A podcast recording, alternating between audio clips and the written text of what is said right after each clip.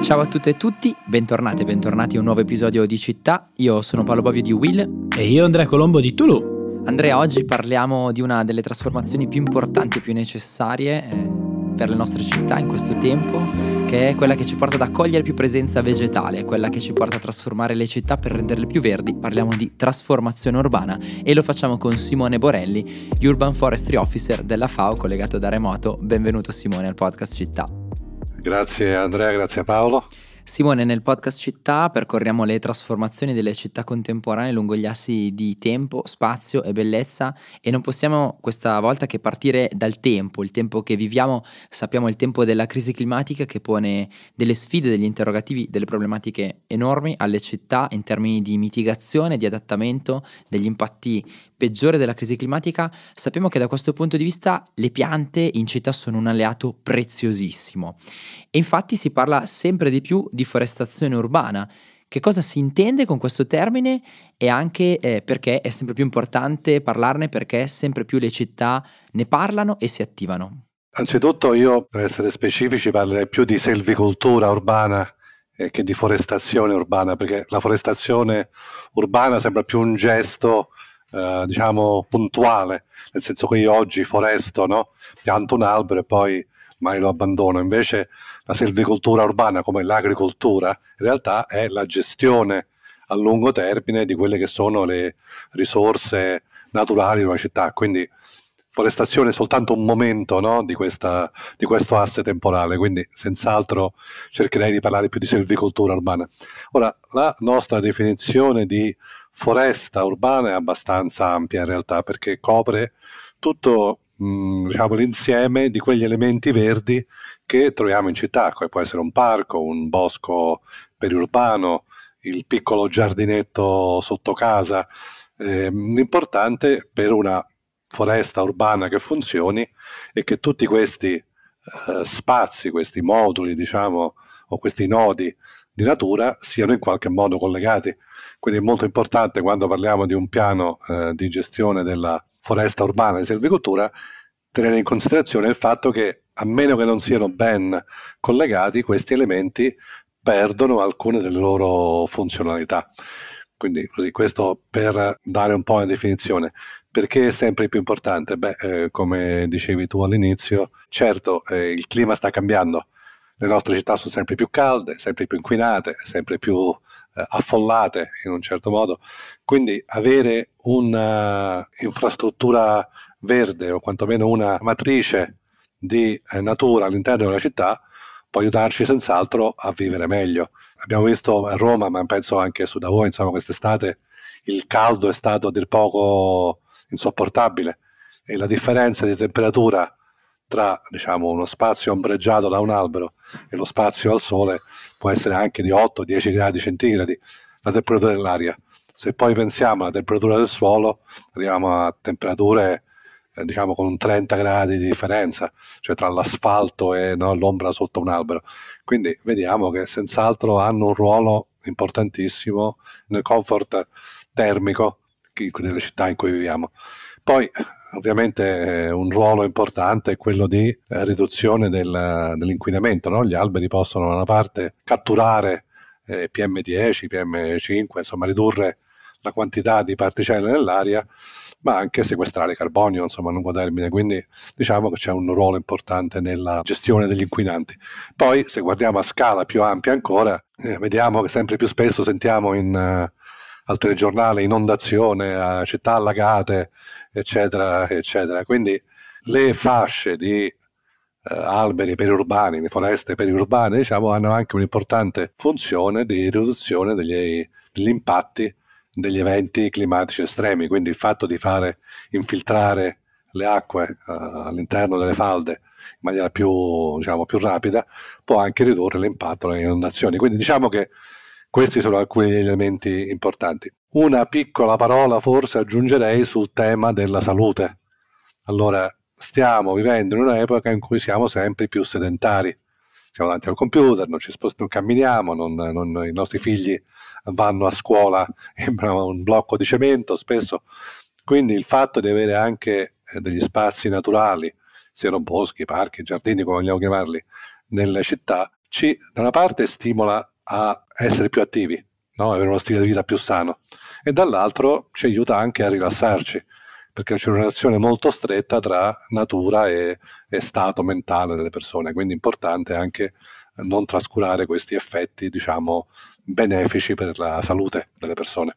Grazie per questa introduzione. Ora entriamo nel contenuto del podcast di oggi. Io, da buon imprenditore che si occupa di eh, sviluppi residenziali in affitto, passo subito ai danè, come li chiamiamo noi, e cioè al fatto che, come sempre, verde, bello, verde fa bene, verde. Eh, migliora il contesto, ma dall'altra parte verde ha anche un costo, non solo di piantumazione, ma anche di gestione. Eh, quindi da una parte mi chiedo come eh, si possa contemperare questi due elementi, da una parte le esternalità evidentemente positive che il verde porta all'interno delle città e dall'altra parte però il costo che molto spesso le amministrazioni devono sostenere con soldi che non hanno e i privati devono sostenere con soldi che invece magari potrebbero avere.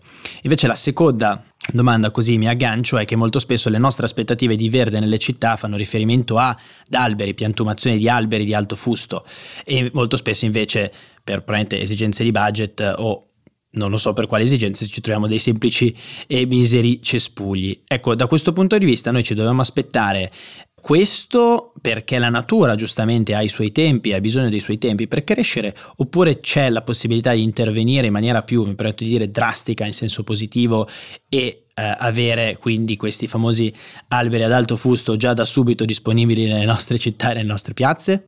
Beh, eh, insomma, forse sono più domande insieme.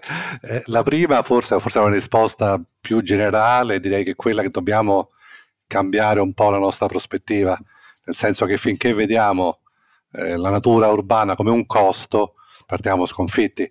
Cioè, dobbiamo cominciare a considerare che questi interventi, questo intervento specifico, eccetera, siano un investimento e non un costo. Quindi dobbiamo fare veramente una uh, valutazione del valore di quello che stiamo facendo. Ora, io faccio sempre un esempio molto stupido ma banale forse, quello del mio condominio. Io abito in un piccolo condominio no, di otto palazzine con uh, un bel giardino al centro e ogni anno c'è la solita lite, ah spendiamo 10.000 euro per il giardiniere, no? E allora io faccio sempre l'esempio, forse banale ma che secondo me funziona sempre, dire beh, a perché avete comprato l'appartamento qui? Tutti quanti, ah, perché ci sono gli alberi, perché è bello, perché è verde. Cioè, benissimo, e secondo voi l'appartamento del palazzo a fianco, che non ha gli alberi, quanto costa meno del vostro? Ah, costerà un 10% in meno del mio perché non ha gli alberi. Allora, se pensiamo che il valore totale degli appartamenti nel mio condominio sarà tra i 30 e i 40 milioni di euro, no? perché sono 100 appartamenti a Roma, consideriamo che quegli alberi, quei 10 alberi che abbiamo al centro valgono 4 milioni di euro, probabilmente, no? perché abbiamo aggiunto soltanto di valore immobiliare, eh, senza aggiungere altro. Quindi spendere 10.000 euro l'anno di mantenimento per mantenere un patrimonio di 4 milioni mi sembra abbastanza, come dire, insomma, logico, tra virgolette, come investimento. Quindi questa è una banalità. Però immagino che quando anche un costruttore cominci a vendere degli appartamenti che hanno un accesso a una zona verde, uno spazio naturale, il prezzo automaticamente eh, aumenti un po' perché sono più desiderabili. Cioè io, almeno io, ma penso molti, sono disposti a spendere quel po' di più per avere un ambiente, ambiente sano. Ora, la natura ha i suoi tempi. Diciamo, è possibile anche intervenire con alberi più grandi e ovviamente i costi sono più alti, cioè non è che non sia possibile. Io sono stato da quest'estate da Vivai a Pistoia hanno piante adulte, solo che una pianta adulta costa 3, 4, 5, anche 10.000 euro, insomma. Quindi eh, dipende dal tipo di intervento che si può fare. Una pianta piccolina costa 20 euro di, dalla pianta, poi ovviamente c'è tutto il costo per, per, piantarla, eccetera, quindi ovviamente va valutato quanto si voglia investire e per quale motivo, insomma, ovviamente. Ci sono degli esempi di tecnologie che, eh, costruttive ehm, che consentono questa ambiziosa visione di piantumare non solo piccoli cespugli ma eh, grandi alberi eh, all'interno delle città da subito senza aspettare la natura e i suoi tempi? Sì, magari anche quando appunto ci sono delle situazioni, non so, penso eh, a piazze che vengono rifatte eh, perché passa sotto una stazione della metropolitana, ma quindi non si può piantumare eh, a livello, eh, come dire, a livello del suolo, proprio perché sotto non c'è suolo, ma c'è un vuoto, c'è, c'è magari... Ogni riferimento a interventi contemporanei Ogni è puramente casuale. A, agli interventi in questa città è, è puramente casuale. Simone. Eh, sì, purtroppo c'è questo strano rapporto, credo, con, eh, con lo spazio ancora, nel senso che eh, io ho visto un esempio molto simile a Roma, alla stazione di Roma di Burtina. Roma di Burtina, eh, che è stata riqualificata recentemente, aveva il potenziale per diventare la High Line eh, romana, no? era stato molti progetti, facciamo una, una tangenziale, mettiamoci sopra gli alberi, eccetera, eccetera alla fine è una specie di landa desolata eh, di cemento davanti a cui l'estate praticamente attraversi il piazzale e se arrivi vivo insomma è, una, una, insomma, un bel, bel risultato. Quindi purtroppo temo che ancora non ci sia questa visione di ehm, dover, ormai cioè, è imprescindibile integrare elementi naturali, non è un'opzione, cioè diventa veramente anche io sono perplesso, a volte ma perché hai fatto un intervento del genere? Avevi la possibilità di farlo e non l'hai fatto, insomma, quindi è veramente una domanda che mi pongo spesso anch'io. E soprattutto appunto per quello che dicevo prima, alla fine aggiungi valore, perché città più piacevoli, più verdi, sono città che anche attraggono di più visitatori, turisti, investitori.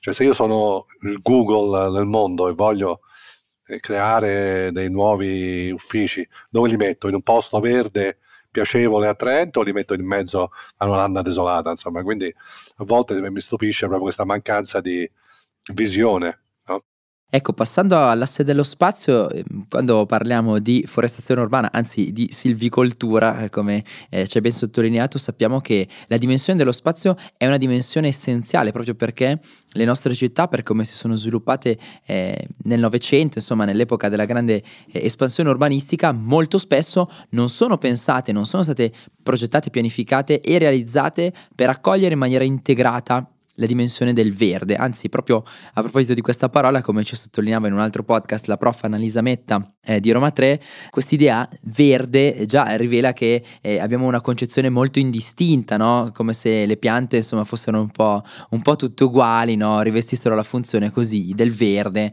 eh, una funzione quasi decorativa, invece sappiamo che hanno dei benefici grandissimi, li hai elencati tu all'inizio, ma per poter accogliere quei benefici dobbiamo fare spazio appunto alle piante all'interno delle nostre città. Quali sono le barriere che si incontrano, che le città incontrano eh, nel nostro contesto italiano, ma eh, ti inviterei anche a guardare, eh, ad allargare, aiutarci ad allargare lo sguardo a una prospettiva internazionale anche dal tuo osservatorio della FAO. Certo, ma la barriera principale è ovviamente proprio la competizione per lo spazio è chiaro che eh, soprattutto nei paesi in via di sviluppo le città stanno crescendo talmente rapidamente che è molto difficile riuscire a riservare lo spazio necessario eh, per la natura in città. Certo, nelle nostre città invece abbiamo tantissimi spazi che sono spazi interstiziali o spazi abbandonati, no? vecchie ferrovie, vecchie fabbriche, vecchi capannoni, eccetera, che potrebbero essere veramente tolti per, da una parte, ridurre la impermeabilizzazione del suolo. Abbiamo dei suoli sempre più impermeabili, l'acqua da qualche parte dovrà pure andare e quindi molto spesso va ad inondare no? eh, le nostre strade, nostri, le nostre piazze e così via. E questa opera di rinaturalizzazione, di per, diciamo, ridare spazio un po' anche alla gestione delle acque, secondo me è proprio quello il momento in cui dice bene, tolgo il marciapiede, tolgo l'asfalto, tolgo questo, ricreo quegli spazi eh, per eh, appunto accogliere la natura.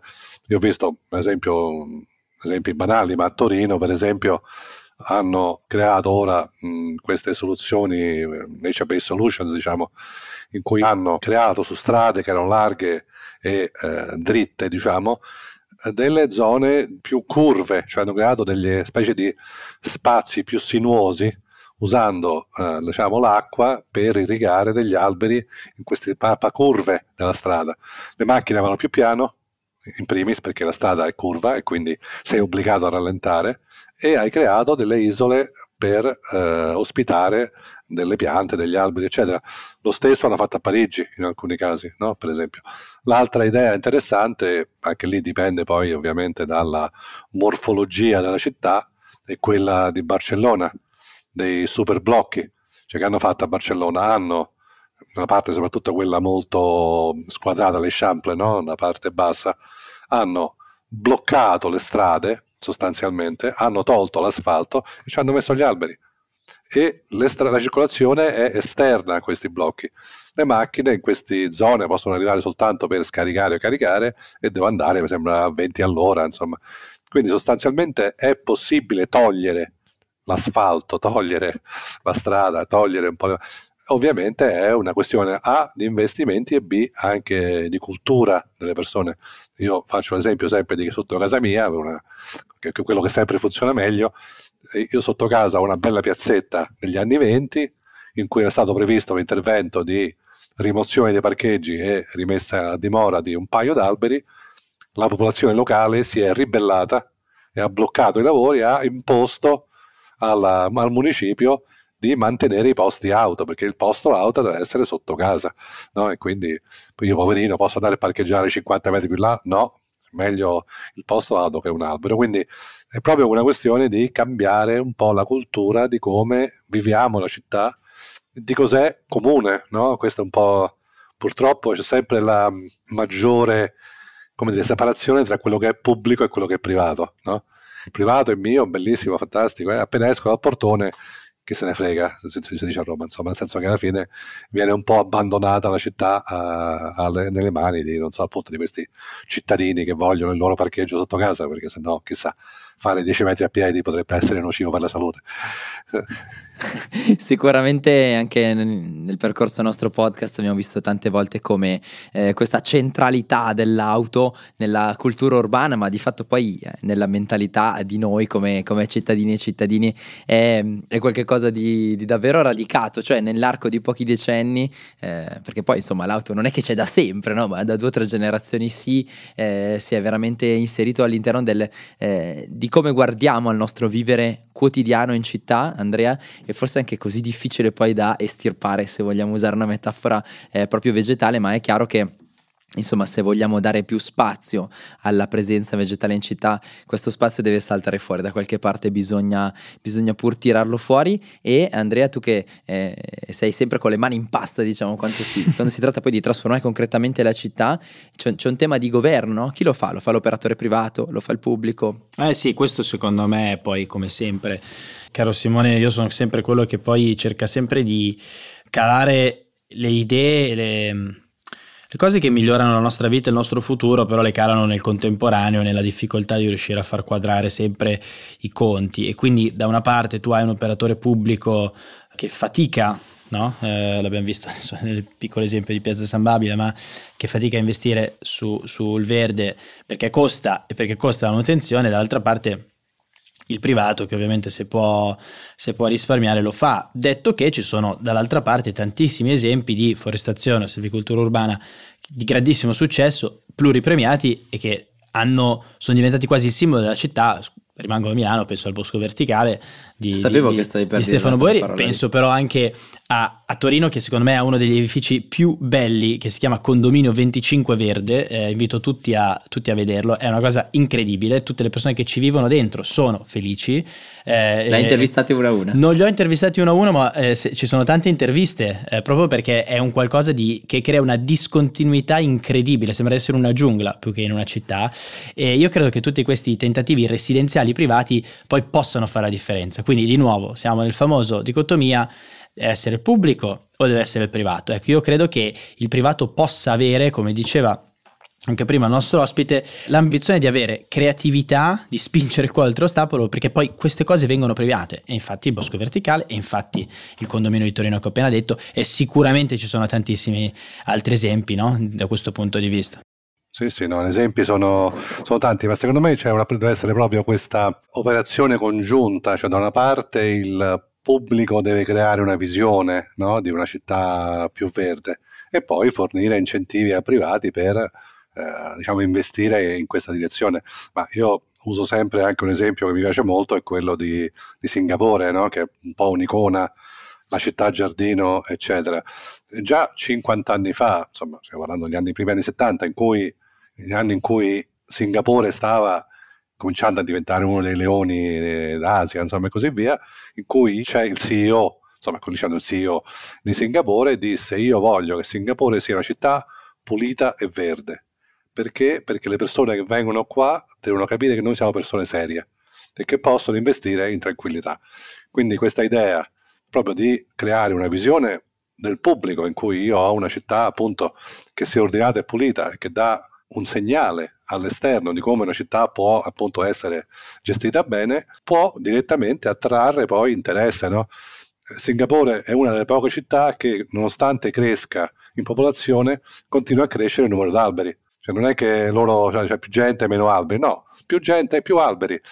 perché? Perché li piantano un po' dappertutto, trovano gli spazi e perché è il loro, il loro simbolo alla fine, no? Forse il clima tropicale aiuta? Sì, no, senz'altro aiuta, però Qui siamo, Milano, adesso io non so Qui quanti, siamo negli quanti... eccessi, no? Queste sì, grandinate, sì. grandinate d'estate che, sì. che, abbattono gli alberi, siccità sì, e, poi no, certo. alluvioni. È veramente complesso oggi no, anche per una città. No? Dobbiamo chiederci un po' anche, no? nel senso che che specie scegliamo, come le piantiamo, le gestiamo bene.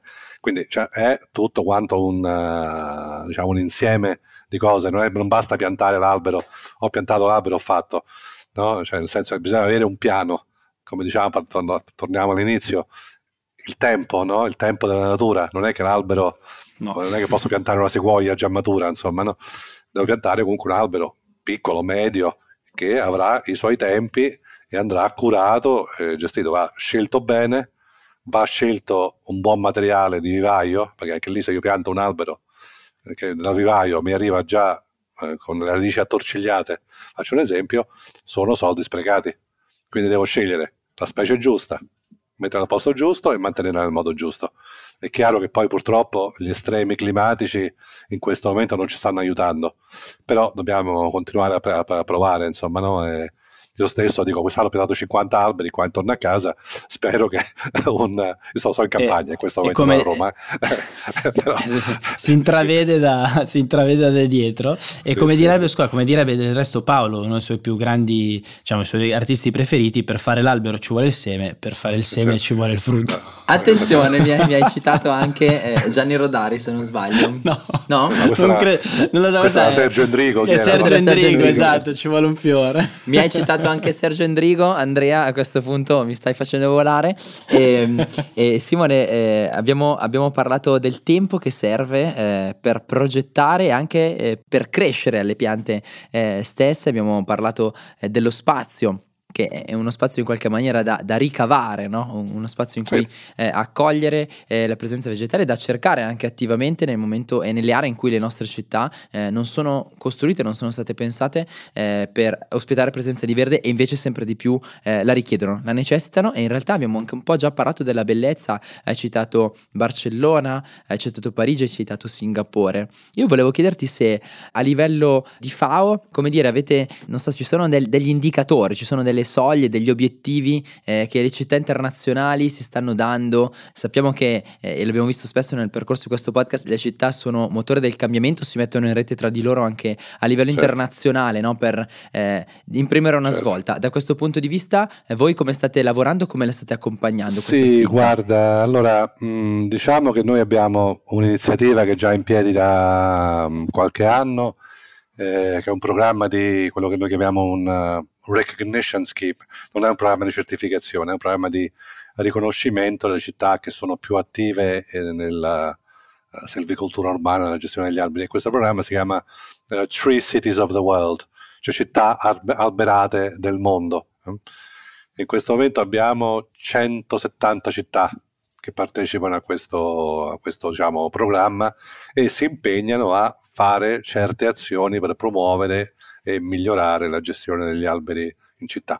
Abbiamo messo dei criteri abbastanza semplici, anche se non sono poi così facilmente raggiungibili, e sono sostanzialmente avere un inventario, cioè sapere quello che hai, perché se non sai quello che hai non puoi gestirlo, eh, avere qualcuno responsabile per questi, questi alberi, avere un regolamento urbano sulla gestione del verde, che anche quello non è proprio automatico, avere un budget per queste cose e ogni anno celebrare questi alberi. No? È uno, uno, schema abbastanza semplice, però abbiamo visto che già i risultati sono abbastanza positivi. Abbiamo in realtà fatto, non so se conoscete, c'è un, um, la Husqvarna, eh, quella certo, la, la, la, la, che fa le motoseghe.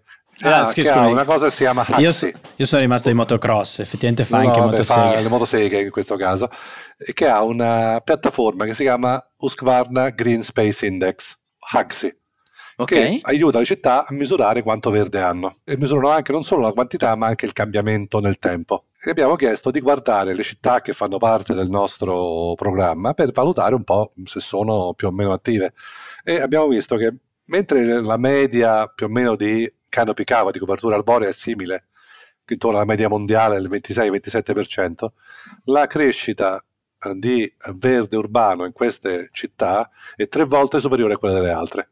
300% in più. Quindi vuol dire che queste città effettivamente hanno come missione quella di migliorare eh, il loro patrimonio naturale. Quindi diciamo che questo è uno degli schemi su cui stiamo lavorando noi come FAO. Poi ce ne sono altri, c'è mm, quello di Hickley che si chiama uh, Cities with Nature, c'è quello della uh, Commissione eh, europea delle Nazioni Unite che si chiama Trees in Cities Challenge, cioè ci sono vari gruppi che stanno cercando di promuovere eh, questo movimento diciamo di, di inverdimento. Poi ovviamente ci sono i grandi, il C40, ovviamente adesso sta introducendo anche una parte sul verde urbano, insomma, quindi eh, piano piano diciamo, molte città si stanno rendendo conto che è, come dicevo prima, non è un costo, ma è un investimento, investire nel verde, nel futuro diciamo, di città più, più, piacevoli. La stessa Riyadh, forse che è un po' un esempio, come dire, un, un outlier, no? una, una città un po' forse estrema, sta investendo un miliardo di dollari l'anno per il verde urbano in, Arabia Saudita. Cioè stanno investendo un programma decennale da 11 miliardi di euro. Eh, sì. Cosa, significa, cosa, significa avere le risorse, Andrea? Eh sì, eh sì vedi. Vabbè, eh, le risorse e lungimiranza, eh, perché comunque io credo che, poi per carità possiamo dire di tutto, ma eh, quello che stanno cercando di fare in questo piano per il 2030 in, in Arabia Saudita è qualcosa veramente di eh, visionario, poi vedremo cosa sarà, vedremo se verrà bene, ma eh, sicuramente l'esempio del verde è qualcosa che appunto in un territorio secco e arido come l'Arabia Saudita fa, fa, continuiamo, fa continuiamo, a sperare che mettano la stessa ambizione, la stessa eh, grinta nella transizione away, come ci ha detto COP28 dei combustibili fossili, perché sennò hai voglia piantare. Come l'hanno definito? Come... Transition in a way. Transition okay. in a way. E, e non, sì, sì. E non phase out. out. E non phase out. Sì, no, no. Vabbè, e sappiamo, ne abbiamo parlato quello, anche nel podcast con il prof, il prof Rocci dell'importanza di questa distinzione. Ma direi che abbiamo toccato eh, veramente, veramente tantissimi temi. Abbiamo parlato di come eh, in questo tempo eh, le piante in città siano e saranno un alleato sempre più stretto per la nostra qualità eh, della vita come individui, eh, come comunità. Abbiamo parlato dello spazio e quanto eh, voler accogliere più eh, presenza vegetale in città significhi ripensare agli spazi, ma ancora una volta ripensarli in un'ottica, ecco, qualcuno forse direbbe olistica, Andrea, cioè eh, hanno, ah, ripensare agli spazi significa ancora una volta chiedersi quanto spazio diamo alle auto, eh, come eh, dislochiamo eh, i servizi, che vita quotidiana ci immaginiamo, che vita quotidiana permettiamo. E poi la bellezza, ancora una volta, l'esempio delle città internazionali che sono ambiziose ma si mettono anche in rete per fare delle cose ancora più ambiziose preziose a partire eh, da un'analisi dei dati e una ricognizione dell'esistente per poi progettare il futuro. Sì, no, se posso forse aggiungere eh, una cosina, visto che ci siamo, c'è il uh, mio amico Cecil Coninendijk, un professore di British ah. Columbia, insomma, noto per essere uno dei... La guru, famosa diciamo, regola 330-300, è una delle nostre regole preferite, ma ripassiamola, ripassiamola. Sì, sì, no, no. Che non è quello della durata del latte, del latte in, mm, diciamo, in polvere no, una no, volta no, aperto, che non sono 24 ore, ma una settimana. No, no, 30-300 sostanzialmente è una regola, diciamo, così, quello che noi diciamo un uh, rule of thumb, non è, non è, una legge fisica o scientifica, ma è, è una, dire, una regola mnemonica che sostanzialmente promuove il fatto che ognuno possa vedere dalla sua finestra almeno tre alberi, che abbia un parco a 300 eh, metri e che la copertura arborea sia almeno del 30%, quindi 30-300. Ora là, soprattutto quello del 3 mi sembra forse dire, un po' troppo ambizioso perché vedete che tutti vedono tre alberi alla finestra magari, però avere già un 30% di copertura arborea in una città un clima temperato mi sembra già abbastanza ottenibile e soprattutto tornando all'idea della gestione degli spazi pubblici eh, come andrebbero gestiti i servizi e così via cioè l'idea è che tutto sia a 300 metri ovvero quella famosa città da 15 minuti in cui ho a 300 metri ho il parco, il mercato, il poliambulatorio, la scuola e così via, è forse un'utopia, però probabilmente è l'unico modo in cui potremmo continuare a vivere in città in maniera sana, tra virgolette, in cui ci possiamo muovere, spostarci, non abbiamo bisogno della macchina a quel punto, meno bisogno della macchina, perché tornando al punto di idea olistico, perché io prendo la macchina a Roma? perché la metropolitana non funziona spesso, no? o, o, perché non ho un parcheggio che mi permette di lasciare la macchina a 300 metri o 100 metri da casa per farmi quella passeggiatina che mi fa anche bene, insomma, cioè tutto purtroppo è, è proprio la gestione dello spazio pubblico in generale che va ripensata in questa ottica, in quella di dire benissimo, il cittadino per essere contento, per vivere una vita sana, ha bisogno di questa accessibilità alle cose, quindi non è solo la quantità delle cose, ma anche se sono meno accessibili. Se il parco è del, del, re e io non posso entrare, no? il giardino del re o Giordi, citiamo anche De André, no? se rubo i parchi, rubo i del parco del re, vuol dire che non ho accesso no? e quindi non è per tutti. E quindi anche questa questione della, vogliamo chiamarla giustizia ambientale o della distribuzione equa dei beni e servizi che fornisce la natura nelle città è anche un tema secondo me molto importante ed è il tema fondamentale che è uscito dalla nostra grossa conferenza che abbiamo avuto ottobre, il Foro Mondiale sulle Foreste Urbane. Il messaggio principale è stato un messaggio di dobbiamo assicurarci che tutti o più persone possibile abbiano un accesso adeguato a una vita sana nel nostro caso attraverso la natura. E a proposito di Parco del Re, chiudiamo sulla quarta direttrice del nostro podcast Monza, che è un bellissimo parco, il più grande parco recintato d'Europa, grazie a grazie all'ormai fure.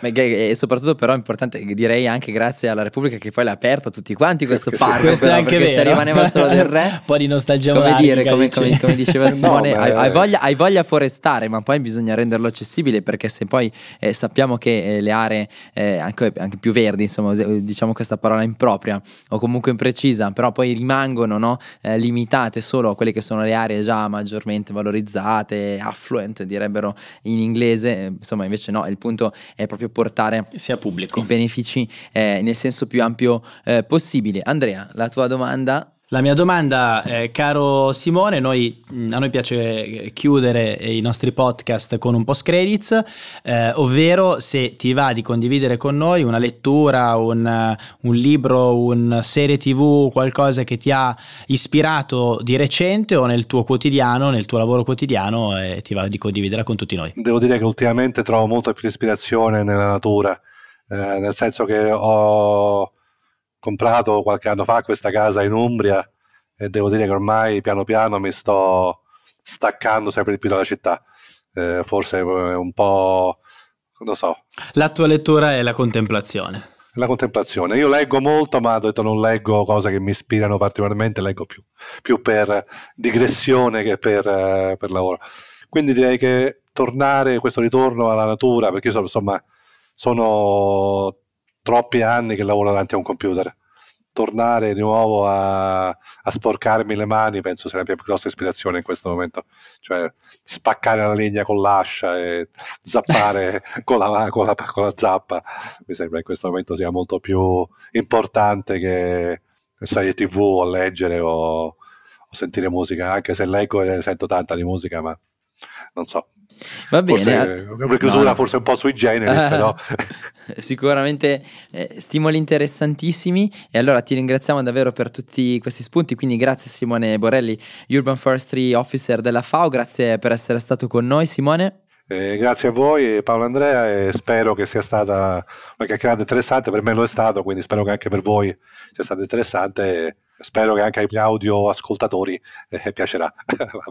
Non abbiamo dubbi, ma eh, ricordiamo tra l'altro a chi ci ascolta che possono sempre scriverci per i loro feedback all'indirizzo info-winmedia.it o comunque anche qui sotto, eh, sotto il podcast città, sotto le puntate eh, potete, potete, interagire con il nostro feed e lasciarci eh, le vostre recensioni, spunti, anche spunti di eh, ospiti magari da invitare perché ricordiamo tra l'altro che Simone è stato poi eh, proposto come, come spunto da, da, da, sua collega Federica, quindi grazie mille anche a, a Federica che ha proposto propizzato questo incontro, quindi davvero Città vuole essere sempre più anche in quest'anno una community aperta e quindi Andrea che, che dire se non dare appunto appuntamento alla nostra community alla prossima eh, puntata del nostro podcast, il nostro viaggio tra le trasformazioni delle città contemporanee. Continua. Continua. Alla prossima. Ciao a tutti, ciao, ciao. Simone, grazie. Ciao, grazie a voi. Ciao.